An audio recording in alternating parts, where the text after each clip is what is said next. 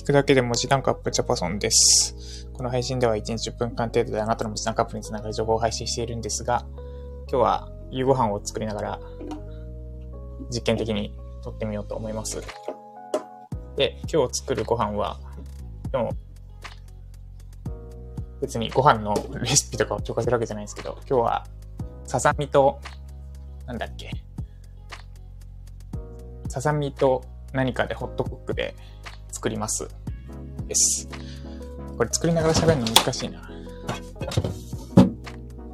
で、なんでこれをやろうと思ったのかの背景をお話しすると、なんか、ラジオって、ゆるく聞くもんじゃねってなったのが一つです。いつも10分間ぐらいでバーって話して、で、結構辛口なこと言って終わるんですけど、なんか、そのスタンスでラジオを聞くかなって自分が考えた時に、聞かねえなって思ったので、もうちょっとラジオ寄りの配信をしたいっていうのが一個と、もう一個が、今、ウェブライター講座ライジャパをやってるんですが、うんと、頑張りすぎてるかも、受講生が。で、頑張ること自体は悪くないんですけど、一時的にガッて頑張るってやり方だと続かなくて、そうじゃなくて、何に頑張るかっていうと、走り続ける、走り続け方を身につけるために頑張るって方向でやってほしくて。で、それで言うと、いつもの10分間での配信は、ガッて頑張る方向で、そうじゃなくて、やってほしいのは、やってほしいというか、ウェブライターとして独立してやっていくために必要なのは、走り続ける努力。走り続ける努力じゃない。走り続け方を身につける努力。なので、それで言うと、こう、ながら聞きでもライティングについて学べる。ゆるっと学べる。で、そうすることで日常的にウェブライティングがの知識が浸透する。何言ってるかよくわかんなくなってますけど。ってので、やってみようと思いました。これ、ライブ配信だと音がちゃんと取れてるのかわかんないですけど。です。まあいいや、誰が来てるかとか見ずに話して後で振り返ります。多分今日は誰も来ない気がする。で、最近意識してやってるというか、8月からずっとそうなんですが、夕ご飯を毎日、ほぼ毎日、私が作ってます。妻と息子と家族3人分の夕ご飯を作ってる。で、作ってるとはいえ、ホットクック使ったりしてるので、そんながっつり台所に立ってゴリゴリやってるわけじゃないくて、なんかちょろっと下ごしらえして、あとは放置です。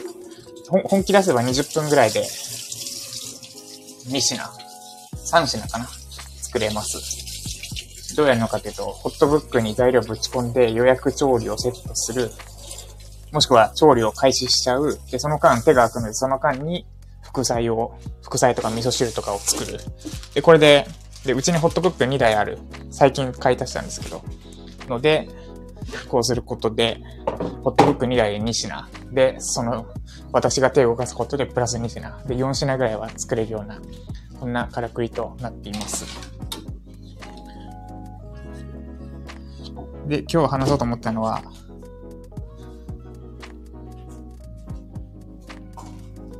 えー、スコーンについてです。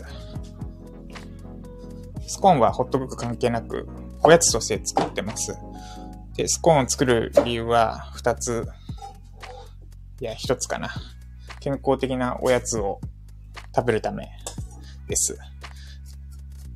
で、しかも米粉で作ってます。で、そのスコーン作り方の話はしないんですが、最近知った美味しいスコーンの作り方っていうか、あ、なるほどって思った私のやってるやり方をお伝えすると、あの、まあ、牛乳なり水分を何かしら豆乳なり水なりを入れるんですが、それを目分量で入れるってことです。そうすると割と間違いなくそれなりに美味しいスコーンが作れます。ちなみにスコーンはこのライブ配信の画像に後で設定しておきます。結構美味しく作れてる、本当に。で、目分量にすると、なんで美味しくなったのかっていうと、を分析するに、差分を吸収できるからです。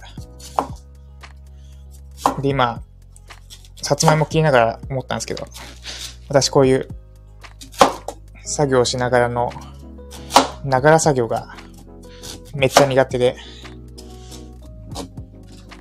妻とかこういうの得意なんですけど、ちょっと一旦さつまいも切ることに集中します。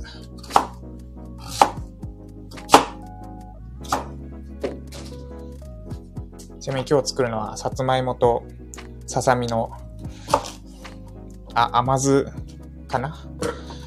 名前を忘れました。で、作り方めっちゃ簡単で、さつまいもをまず、ざっと洗って、適当な大きさに切ります。うちには2歳の息子がいるので、ちっちゃめに切ります。で、ささみも適当に切りますと。ささみをそぎ切りって書いてあったけど、まあ、ちっちゃく切ればいいかな。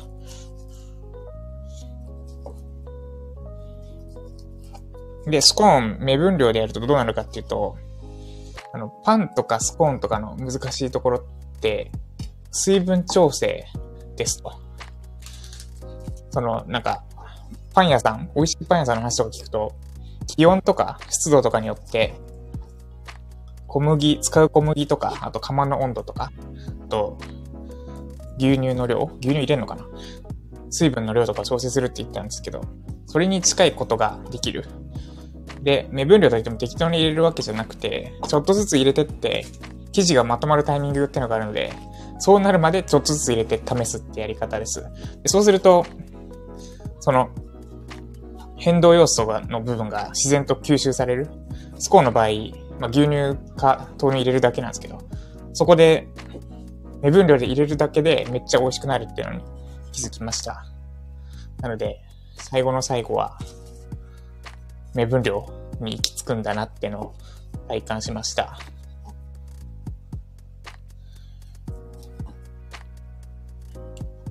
で、今日はあれですね、ここしばらくずっと体調不良で、ラジオお休みしてたんで、もう話すことがなくなりつつあります。で、ウェブライターの話に絡めて言うと、体調不良、話がないっていうのと、このダラダラ話す感じに慣れてないから、困惑中です。あと、喉が痛いです。なんか体調不良、風邪じゃなかったんですけど、治ってきた瞬間に、風邪で喉をやれるという。よし、ささみ入れました。で、あとは、醤油。醤油、みりん？みりん。蜂蜜。酒は書いてなかったけど、いいですね。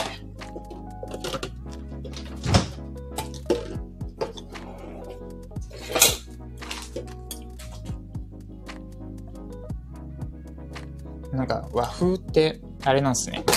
最近知ったけど、醤油、みりん、和風だしを全部1対1対1で入れれば、もう和風になるっていう。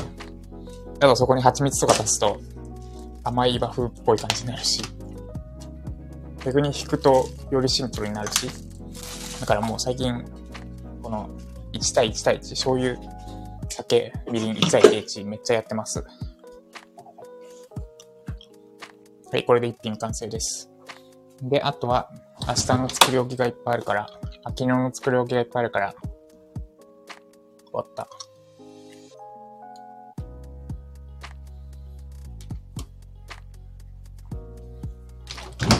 終わっちゃいました。ちょっと一旦終えます。ありがとうございました。